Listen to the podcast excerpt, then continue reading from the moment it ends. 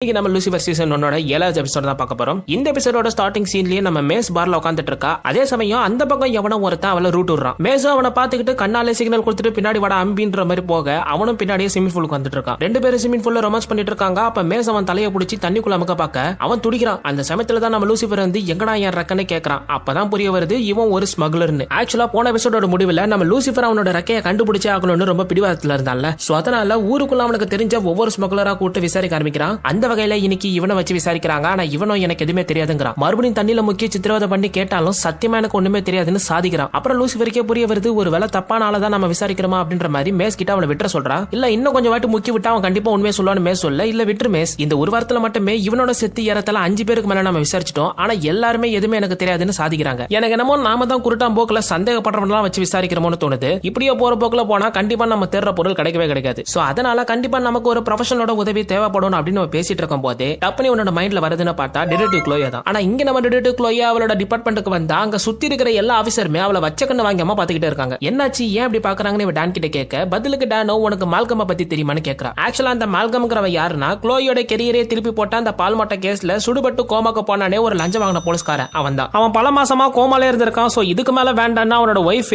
நிம்மதியா அவனோட உயிர் பிரிட்டுமேனு பிளக் பாயிண்ட் எடுத்து விடலாம்னு முடிவு பண்ணிருக்காங்க. சோ எப்படியா இருந்தாலும் இன்னைக்கு ராத்திரி அவன் இறந்து போயிடுவான் பட் அதுக்கு முன்னாடி நீ அவன் மேல கொடுத்த கேஸ வாபஸ் வாங்கணுங்கிறான். பதிலுக்கு க்ளோயும் முடியாதுன்றா சி ஏற்கனவே நான் தான் உன சுட்டன்ற மாதிரி டிபார்ட்மெண்ட் ஃபுல்லா என்ன ஒரு மாதிரி பார்த்துட்டு இருக்காங்க. இப்போ இந்த கேஸையும் நான் வாபஸ் வாங்கிட்டேன்னா கன்ஃபார்மே பண்ணுவாங்க அது மட்டும் இல்லாம அவன் லஞ்சம் வாங்கினதை நான் ரெண்டு கண்ணால பார்த்தேன். சோ என்ன நடந்தாலும் சரி நான் இந்த கேஸை விட்டு கொடுக்க மாட்டேன் அப்படின்ற மாதிரி அவன் சொல்ல. பதிலுக்கு டேனோ நீ கொஞ்சம் புரிஞ்சுக்கோ க்ளோயி நீ மட்டும் இந்த கேஸை இப்ப விட்ரா பண்ணலாம் அவன் இறந்து போனதுக்கு அப்புறமும் அந்த கேஸ் அவனை துரத்துக்கிட்டே இருக்கும். இதனால அவனுக்கு சேர வேண்டிய பென்ஷன் மரியாதைன்னு எதுவுமே அவனோட ஃபேமிலிக்கு சேராது. சோ அவனோட ஃபேமிலிக்காக கொஞ்சம் யோசிச்சு முடிவு பண்ணு. இல்ல நான் இப்படிதான் இருப்பேன்னு நீ பிடிவாதமா இருந்தா உனக்கு இன்னும் ரெண்டே சான்ஸ் தான் இருக்கு. ஒன்னு இனிக்குள்ள அவன் கேஸை முடிச்சு நீ ஃபைனல் பண்ணு. இல்ல அவன் மேல கொடுத்த கேஸை நீ வாபஸ் வாங்க. இதுக்கு மேல நான் சொல்ல ஒண்ணுமே இல்லைன்னு டேன் அந்த இடத்த விட்டு கிளம்பிடுறான். க்ளோயி இந்த கேஸை முடிக்கிறதுக்காக ஸ்ட்ரைட் அவளோட வீட்டுக்கு போய் அவ கலெக்ட் பண்ண எவிடன்ஸ் எல்லாத்தையுமே பாத்துக்கிட்டு இருக்கா. அதே சமயம் அவளை பாக்குறதுக்காக லூசிபர் வந்துடுறான். என்ன பண்ணிட்டு இருக்கீங்க அப்படின்னு அவன் கேட்க தபார் பார் லூசிபர் எனக்கு உங்ககிட்ட பேச டைம் இல்ல. நான் இப்ப பயங்கரமான வேலையில இருக்கேன். சோ தேவலாம டிஸ்டர்ப் பண்ணாத கிளம்பு அப்படின்ற மாதிரி அவன் சொல்ல. துரத்ததுலே இருக்காதீங்க. இருங்க. வழக்கமா இல்லாத மாதிரி இந்த அளவுக்கு டென்ஷன்ல இருக்கீங்களே என்ன பிரச்சனை அப்படின்னு அவன் கேட்க க்ளோயோ இந்த பால்மட்ட கேஸை வாபஸ் வாங்குற விஷயத்தை பத்தி சொல்றான் அது மட்டும் இல்லாம அவன் லஞ்சம் வாங்கினதான் நான் என் கண்ணால பார்த்தேன். அப்படி இருந்தும் அவன் சாவ நிம்மதியா இருக்கணும்னு என்ன கேஸ்ல இருந்து வாபஸ் வாங்க சொல்றாங்க. ஆனா என்னால அது முடியாது. ஏன்னா என்ன பொறுத்த வரைக்கும் நான் உண்மையை கண்டுபிடிக்கணும்னு நினைக்கிறவன் சோ என்ன பண்றதுனே தெரியாம முடிச்சிட்டு இருக்கேன் அப்படின்ற மாதிரி அவ சொல்ல. பதிலுக்கு லூசிபரோ இப்ப நான் ஒரு கேஸ்ல மாட்டிக்கிட்டேன்னு வச்சுக்கோங்க. அந்த கேஸை பொறுத்த வரைக்கும் எனக்கு நாலாப்புறமும் எந்த ஒரு எவிடன்ஸும் இல்லாம சுத்தல்ல விட்டுட்டு இருக்கு. ஆனா எனக்கு அந்த கேஸை முடிக்கணும்னு தோணுது. நான் அதை எப்படி முடிப்பேன்? இந்த மாதிரியான சூழ்நிலையில நீங்க மாட்டிக்கிட்டா என்ன பண்ணுவீங்க அப்படின்னு கேட்க பதிலுக்கு டிரெக்ட் க்ளோயவும் நான் வெவ்வேறு ஆங்கில இருந்து யோசிச்சு பாப்பாங்கிறான் அதே சமயம் நமக்கு தெரிஞ்சவங்க தெரியாதவங்கன்ற மாதிரி எல்லார் மேலயும் சந்தேகம் இருக்கணும். கூடவே சில உண்மையானவங்க அதாவது எப்படிப்பட்டவங்க நான் அவங்க சொல்ற உண்மை நமக்கு பிடிக்க பிடிக்காதுன்னு தெரிஞ்சு அவங்க மறுபடியும் அதே சொல்றாங்கல்ல?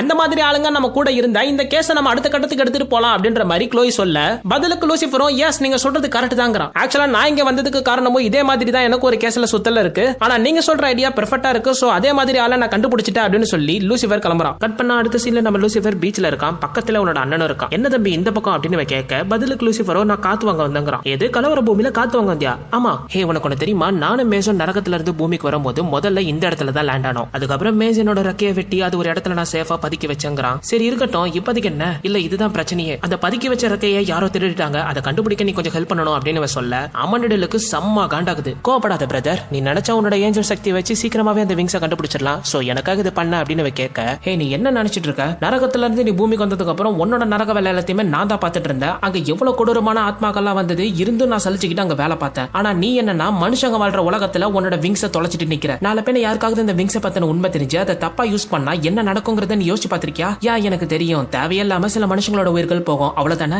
ரொம்ப இலக்காரமா நினைச்சிட்டு இருக்காத லூசிஃபர் இந்த ஒரு காரியத்தால அப்பா இந்த பூமியில உருவாக்கின சமநிலை ஒட்டுமொத்தமா உடஞ்சு போயிடும். யா எனக்கு தெரியும். அதுக்காக தான் நான் உன்கிட்ட ஹெல்ப் கிட்ட நிக்கிறேன். தயவு செஞ்சு நீ எனக்கு ஹெல்ப் பண்ணவியா மாட்டியா அப்படின்னு கேட்க நீ எதானே வெட்டி வீசிரிஞ்ச சோ நீயே கண்டுபிடிச்சுக்கோ அப்படின்னு அமனிடல் கை வீசிட்டு போயிடுறான். லூசிஃபருக்கு செம்ம வெறுப்பாகுது. சரி வேற யார்கிட்ட போறது? ஸ்ட்ரைட்டா க்ளோய் கிட்ட தான் மறுபடியும் வரான். லூசிஃபரை பார்த்த க்ளோயும் எனக்கு தெரியும் நீ கண்டிப்பா இங்க வருவன்னு. உனக்கு ஏதாவது பிரச்சனைன்னு சொன்னியா? அதை சொல்லு அப்படின்னு கேட்க பதிலுக்கு லூசிஃபரும் அந்த கண்டெய்னருக்குள்ள வெறும் ரஷ்யன் டால்ஸ் மட்டும் இல்ல என்னோட ஏஞ்சல் விங்ஸ் இருக்கு. அதுதான் தொலைஞ்சு போயிருக்குன்னு இவன் சொல்ல. இதை கேட்ட க்ளோயும் இது ஏஞ்சல் விங்ஸான்னு கேட்க புக்கான்னு சிரிக்க ஆரம்பிக்கிறா. அப்புறம் லூசிஃபரோட ஃபேஸ பார்த்ததுமே ஹோ நீ சீரியஸா தான் பேசுறியா? அப்படின்னு கேட்க எஸ் ஓகே நான் என்னோட டிபார்ட்மெண்ட்ல உன்னோட விங்ஸை பத்தி சொல்லி வைக்கிறேன். அது கிடைச்சா உனக்கு இன்ஃபர்மேஷன் கிடைக்கும். ஓகேவா தாராளமா ஓகே பட் அதுக்கு பதிலா நான் உங்களுக்கு பால்மாட்ட கேஸ்ல ஹெல்ப் பண்றேன். அப்படியா? சரி ஓகே நீ வா நம்ம எல்லாரும் ஒன்னா போலாம். அப்படின்னு சொல்ல இது ஒன்னா போலாமா? ஆமா. நீ போனதுக்கு அப்புறம் நான் டேனுக்கு துணையை கூப்பிட்டேன். சோ அவனும் தான் இருக்கான். நம்ம மூணு பேரும் சேர்ந்து தான் அந்த பால்மாட்ட கேஸை விசாரிக்க போறேன்னு சொல்ல. லூசிஃபருக்கு காண்டாகுது பட் இருந்தாலும் சலிச்சுக்கிட்டு போறான். ஆக்சுவலா இவளோட கேஸே பால்முட்டா ஸ்ட்ரீட்ல இருக்க ஒரு பாக்ஸிங் கிளப்ல தான் நடந்திருக்கு. சோ இவங்க மூணு பேருமே அந்த சம்பவம் நடந்த இடத்துக்கு போறாங்க. அந்த இடமே பால் அணிஞ்சு போய் கிடக்கு. அப்ப டான் க்ளோய் கிட்ட நாம எதுக்காக மறுபடியும் இந்த இடத்துக்கு வந்திருக்கோம்? அப்படின்னு கேட்க பதிலுக்கு க்ளோயும் இல்ல நான் இந்த இடத்துல தான் ஏதோ ஒன்று மிஸ் பண்ணிருக்கேன். அதை கண்டுபிடிக்கிறதுக்காக தான் மறுபடியும் நம்ம இந்த இடத்துக்கு வந்திருக்கோங்கிறா அப்படி என்னதான் நீ மிஸ் பண்ணிட்டா? அப்படின்னு கேட்க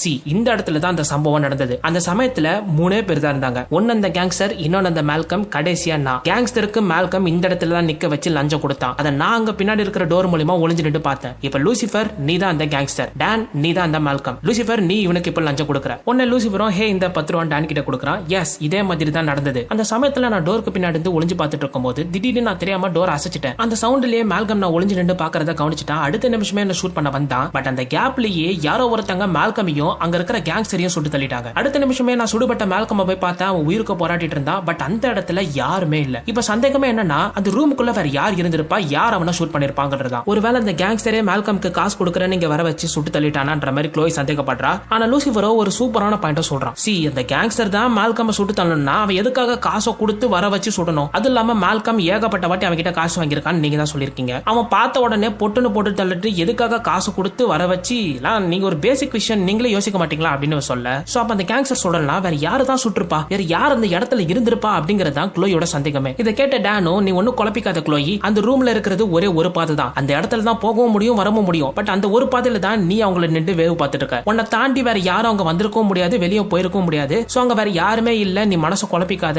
அப்படின்ற மாதிரி சமாதானப்படுத்துறான். இது பேசிட்டு இருக்கும் போதே நம்ம டேனுக்கு அவங்க டிபார்ட்மெண்ட்ல இருந்து ஒரு கால் வருது. என்னதுன்னா கொஞ்ச நேரத்துக்கு முன்னாடி நம்ம க்ளோயில் லூசிஃபரோட விங்ஸை பத்தி டிபார்ட்மெண்ட்ல இன்ஃபர்மேஷன் கொடுத்திருப்பால சோ அது கிடைச்சிருச்சு அப்படின்ற மாதிரி ஒரு இன்ஃபர்மேஷன் வந்திருக்கு. இதை கேள்விப்பட்ட லூசிபரும் ரொம்ப குஷி ஆகிறான் எஸ் இப்போ இது என்னோட டேன் வாங்க நம்ம ஸ்ட்ரைட்டா விசாரிக்க போலாம் அப்படின்ற மாதிரி அவனோட விங்ஸை பத்தி விசாரிக்க கிளம்புறாங்க. அப்போ ஒரு காஃபி ஷாப்ல அந்த விங்ஸை பத்தின இன்ஃபர்மேஷன் கொடுத்த ஒரு எப்பி ஏஜென்ட் க்ளோய் லூசிஃபர் ரெண்டு பேரும் மீட் பண்ணி கேக்குறாங்க. ஆக்சுவலா அவனோட விங்ஸ் ஒரு ஏலத்துல மாட்டிருக்கு. அந்த ஏலத்துல பழங்கால பொருட்கள் அரிதான பொருட்கள் எல்லாத்தையுமே விற்பாங்க பட் இது எல்லாமே ஃபேக்குன்னு தெரிஞ்சும் அதை வாங்குறதுக்குன்னே சில கூட்டம் சுத்திக்கிட்டு இருக்கு. சோ அதனால இன்னைக்கு ராத்திரியே நாங்க எங்க டிபார்ட்மெண்ட் மூலமா அந்த ஆக்ஷன்ல ஒரு ரைடு போக போறோம். அது மூலியமாவே நாங்க உங்களோட விங்ஸை மீட்டுட்டு எடுத்துட்டு வந்துருவோம். பட் அது உங்களோட விங்ஸ் தானா அப்படின்னு சில பேப்பர் ஒர்க்ஸை காமிச்சா தேர்ட்டி டேஸ்ல அந்த விங்ஸ் தன்னால உங்களை தேடி வரும் அப்படின்னு அந்த வெப் ஏஜென்ட் சொல்ல. இதை கேட்ட லூசிஃபரும் ஓகே எனக்கு அதுல எந்த பிரச்சனையும் இல்லைன்னு சொல்ல. ஆனா அதுல அவனுக்கு இஷ்டமே இல்ல. கோயால ஸ்ட்ரைட்டா அவனோட கார் எடுத்துனா அன்னைக்கு ராத்திரி அந்த ஆக்ஷனுக்கு போறான். வேற லெவல்ல இருக்கும் அந்த சீன் ஆக்ஷனுக்கு வரான் அங்க ஏகப்பட்ட கூட்டம். அதே சமயத்துல திடீர்னு அங்க ஒரு ஸ்மெல் வருது. நீ இங்கதான் இருக்கன்னு எனக்கு தெரிய மாட்டேன் வெளியே வானி கூப்பிட. அமனடில் வரான். நீங்க தான் ரொம்ப ரோசக்காராச்சே எனக்கு ஹெல்ப் எல்லாம் பண்ண மாட்டேங்கன்னு ரொம்ப ஸ்ட்ரிக்டா சொன்னீங்களே. என்ன இந்த பக்கம்? இல்ல நான் உனக்காக வரல. அந்த ரக்கைக்காக நான் வந்தேன். அதை கண்டுபிடிச்சிட்டு நான் சேர்க்க வேண்டிய இடத்துல சேர்த்துவேன் எப்படி என்னோட முதுவலியா? இல்ல சொர்க்கத்துக்கு. ஏதோ சொல்ற. சரி பார்க்கலாம். எப்படி நீ என்ன தாண்டி என் விங்ஸ் எடுத்துட்டு போறேன்ற மாதிரி பேசிக்கிட்டே அந்த சபைக்குள்ள போக பாக்குறாங்க. பட் அங்க இருக்கிற ஒரு பாடி கார்டு உங்களை உள்ள விட மாட்டேங்கிறான். எக்ஸ்கியூஸ் மீ நாங்க சில பொருளை ஏலம் கேட்டு வாங்கலாம் தான் வந்திருக்கோம். எங்களை உள்ள விடுறீங்களா அப்படின்னு கேட்க இல்ல இது பிரைவேட் ப்ராப்பர்ட்டி நாங்க யாருமே உள்ள விட மாட்டேங்கிறான். ஹே நீ ஒண்ணு உங்களை சும்மா விட தேவையில்ல. இந்த இந்த பத்து ரூபா வாங்கிட்டு என்ன உள்ள விட அப்படின்னு அவன் சொல்ல நீ நூறு ரூபாவே கொடுத்தாலும் நான் கண்டிப்பா உன்னை உள்ளவே விட மாட்டேன்னு அவன் பிடிவாதமா இருக்கான். நாடா நீ செம்ம காண்டத்துற அப்படின்ற மாதிரி லூசிஃபருக்கு வெறுப்பாகுது. பார்த்தா மேல ஒரு சிசிடிவி கேமரா அப்போ ஒரு ஐடியா அவனுக்கு தோணுது. டக்குனு அவன் பாக்கெட்ல இருக்க மேஜிக் காயினா அந்த சிசிடிவி கேமரால காமிச்சு இதை நான் விக்கிறதுக்காக தான் வந்திருக்கேன் அப்படின்ற மாதிரி அவன் சொல்ல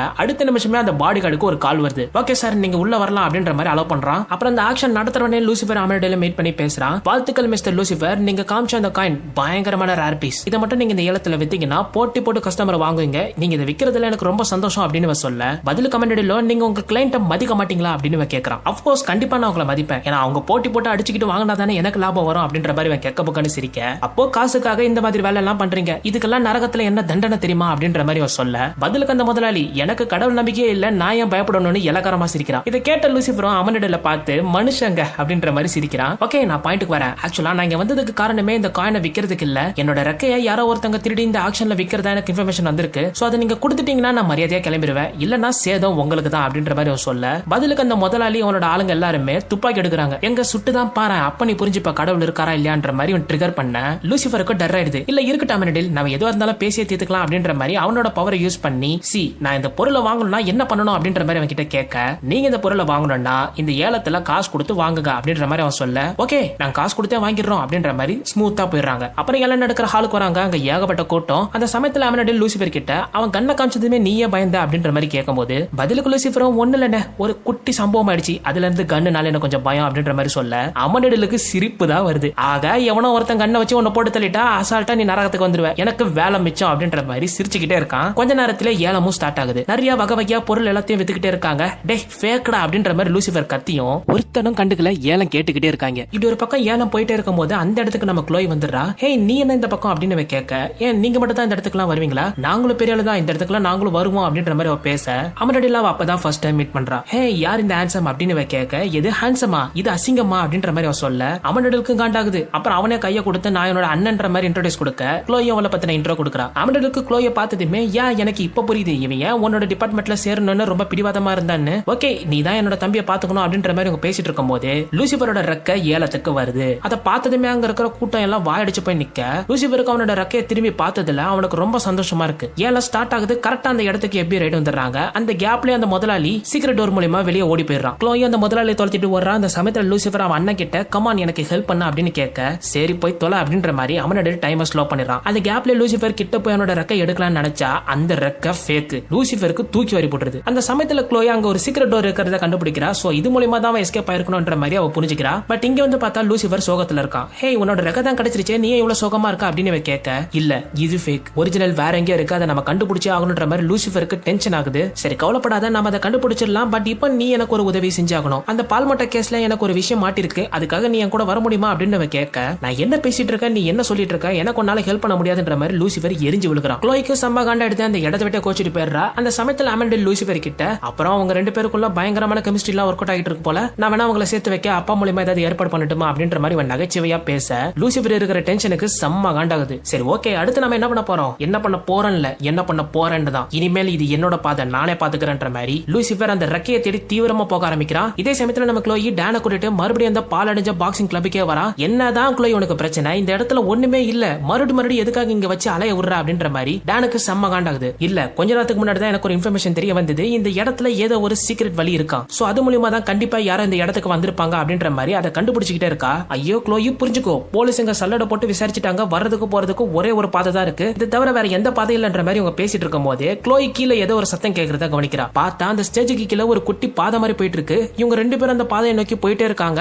அங்க ஒரு கேட் இருக்கு. அதை திறந்தா கீழே சப்வே மாதிரி போயிட்டே இருக்கு. அப்ப அங்க கேட்டு கீழே ஒரு சாவி இருக்கிறத குளோய் கவனிக்கிறா. ஆக்சுவலா அந்த சாவி போலீஸ் டிபார்ட்மெண்ட்ல இருக்கிறவங்களுக்கு தான் கொடுப்பாங்க. இதே மாதிரியான ஒரு சாவி மேல்கம் கிட்ட இருக்கு. பட் இந்த சாவி யாரோட தான் இருக்கும் அப்படின்ற மாதிரி யோசிச்சுட்டு இருக்கும் போது ஆக நம்ம டிபார்ட்மெண்ட்ல இருக்க யாரோ ஒருத்தவங்களுக்கும் இந்த சம்பவத்துக்கும் தொடர்பு இருக்குன்ற மாதிரி க்ளோயி முடிவுக்கு வரா. கட் பண்ணா அடுத்த சீன்ல நம்ம முதலாளி வீட்டுல பெப்பர் பண்ண படுத்துக்கிட்டு ஏதோ ஒன்னத்தை அண்ணாந்து ஆச்சரியத்தோட பாத்துட்டு இருக்காரு அதே சமயம் வெளியில ஒரு சவுண்ட் என்னன்னு கதவை திறந்து பார்த்தா நம்ம லூசிபர் இவரை பார்க்க வந்திருப்பான். லூசிபரை பார்த்ததுமே இவருக்கு தூக்கி வாரி போட்டுது அப்புறம் முதலாளி ரொம்ப சந்தோஷமா இருக்கீங்க போல. ஆனா நான் உங்களை கண்டுபிடிக்க ரொம்ப கஷ்டப்பட்டையா ஒரு போன் நம்பர் இல்ல ஒரு பேங்க் அக்கௌண்ட் இல்ல ஏன்? இப்ப இருக்கிற நீ இந்த இடமே கூட உன்னோடது இல்ல. இருந்து நான் இவ்வளவு கஷ்டப்பட்டு உன்னை பார்க்க வந்ததுக்கு காரணம் என்னோட ரெக்கைக்காக தான். சொல்லு எங்க இருக்கு அப்படின்னு கேட்க அந்த சமயத்துல அவன் பக்கத்துல பாக்குறான் பார்த்தா அவனோட ரெக்கையா அங்க ஒரு பெரிய கண்ணாடி கிளாஸ்க்குள்ள ஃப்ரேம் போட்டு வச்சிருப்பான். அட கொடுமையே என்னோட அழகான விங்ஸ கேவல ஒரு அலங்கார பொருளா வச்சிருக்கே உன்னை நினைச்சா எனக்கே அசிங்கமா இருக்கியா? அப்ப அந்த முதலாளி தயவு செஞ்சு புரிஞ்சுக்கோ லூசிஃபர் நீ மட்டும் அதை எடுத்துட்டு போயிட்டனா என்னால எதுவுமே பண்ண முடியாது. சோ ப்ளீஸ் தயவு செஞ்சு அது மட்டும் எனக்காக விட்டுட்டு போயிடு அப்படின்ற மாதிரி இவன் கெஞ்சி அழுக ஆரம்பிக்கிறான். டேய் உனக்கு புரியுதா இல்லையா? அது உன்னோடது கிடையாது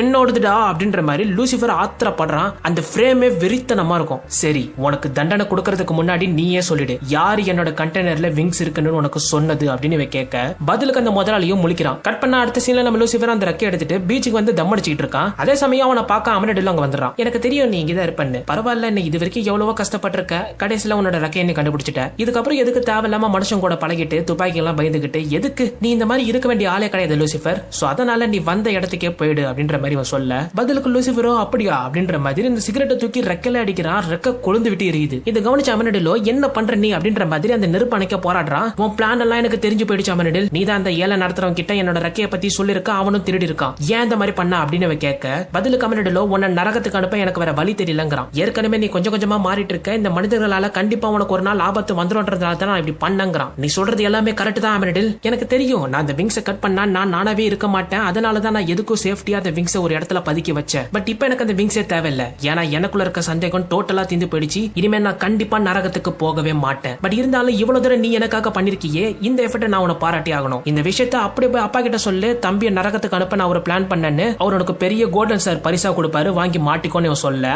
அமனடலுக்கு செம்ம கண்டாடுது லூசிபரை தூக்கி போட்டு குத்து குத்துன்னு குத்துறான். எஸ் அப்படிதான். நீ என்ன மாதிரியே ஃபால் எனர்ஜிலா பூமிக்கு வா. நல்லா என்ன போட்டு அடி அப்பா உன்னை நினைச்சு சந்தோஷப்படுவாருன்னு சொல்ல. அமனடலும் அவனை விட்டுறான். இந்த பார் லூசிபர் ஒன்று புரிஞ்சுக்கோ. இதுக்கு மேல நான் உன்னை நரக்கத்துக்கு அனுப்ப எந்த ஒரு எல்லைக்கும் போவான்ற மாதிரி சொல்லிட்டு அந்த இடத்த விட்டே கிளம்ப. கட் பண்ணா இங்க நம்ம க்ளோயோட டிபார்ட்மெண்ட்ல மால்கமா பத்தி கொஞ்சம் உருக்கமா பேசிட்டு இருக்காங்க. ஏன்னா இன்னைக்கு ராத்திரி அவன் இறந்து போக போறான். அவரோட பார்ட்னர் தான் பேசிக்கிட்டே இருக்காரு. அதே சமயத்துல அங்க க்ளோய் வந்துடுறான் நீ எதுக்காக இங்க வந்த அப்படின்னு கேள்விகளை கேட்க பதிலுக்கு க்ளோயும் நான் இந்த கேஸ வாபஸ் வாங்கிடுறேங்கிறா நிஜமாவே மார்க்கம் ஒரு ஹீரோ அவளோட ஆத்மா சாந்தி அடையட்டுன்ற மாதிரி ஒரு ட்ரிங்க்ஸ் எடுத்துட்டு அவன் நைஸா வந்துடுறா. அந்த சமயத்துல டேனோ நீ இந்த கேஸ வாபஸ் வாங்கினதுல எனக்கு ரொம்பவே ஆச்சரியமா இருக்குன்னு சொல்ல பதிலுக்கு க்ளோயும் நான் உன இந்த கேஸ அப்படியே விட போறது இல்ல இந்த டிபார்ட்மெண்ட்ல யாரோ ஒருத்தவங்க அவனுக்கு ஹெல்ப் பண்ணிருக்காங்க அதையும் நான் கண்டுபிடிப்பேன். கண்டிப்பா மேல்கம் பண்ண தப்ப நான் ப்ரூவ் பண்ணியே தீருவேங்கிறா. இதே சமயத்துல இங்க நம்ம லூசிஃபர் பார்ல தனியா உட்காந்து பியானோ வச்சிட்டு இருக்கான். அந்த சமயத்துல மேஸ் லூசிஃபர் கிட்ட நீ பீச்ல பண்ண அந்த குப்பையை நான் கிளீன் பண்ணிட்டேங்கிறா. அதே சமயம் நாமெல்லாம் ஒரு டீம் நான் எப்பயுமே உன் கூட தான் இருப்பேன்னு சொல்லி ஷேர் சொல்லிட்டு அந்த இடத்த விட்டு கிளம்ப அவ போன அடுத்த நிமிஷம் மேக்லோ இந்த இடத்துக்கு வந்துடுறான் லூசிபரை கவனிச்சது க்ளோயி என்ன உன் மூஞ்சில காயமா இருக்குன்னு கேட்க பதிலுக்கு லூசிபரும் ஒன்னு இல்லைன்னு மறுத்துறான் ஐம் சாரி நான் அந்த ஏழை நடந்த டைம்ல உன்னை அப்படி விட்டுட்டு போயிருக்க கூடாது. கடைசி வரைக்கும் உன்னோட ரக்கையை கண்டுபிடிச்சியா இல்லையா? அப்படின்னு இவ கேட்க கண்டுபிடிச்சிட்டேன் பட் இப்ப எனக்கு அது தேவையில்லங்கிறான் ஹே என்ன நீ இப்படி சொல்ற? ரொம்ப முக்கியம்னு சொல்லிட்டு இருந்த? இல்ல அது ரொம்ப முக்கியம் தான் பட் இப்ப எனக்கு அது தேவையில்ல அதை பத்தி விட்டுறேன் அப்படின்ற மாதிரி சொல்ல ஓகே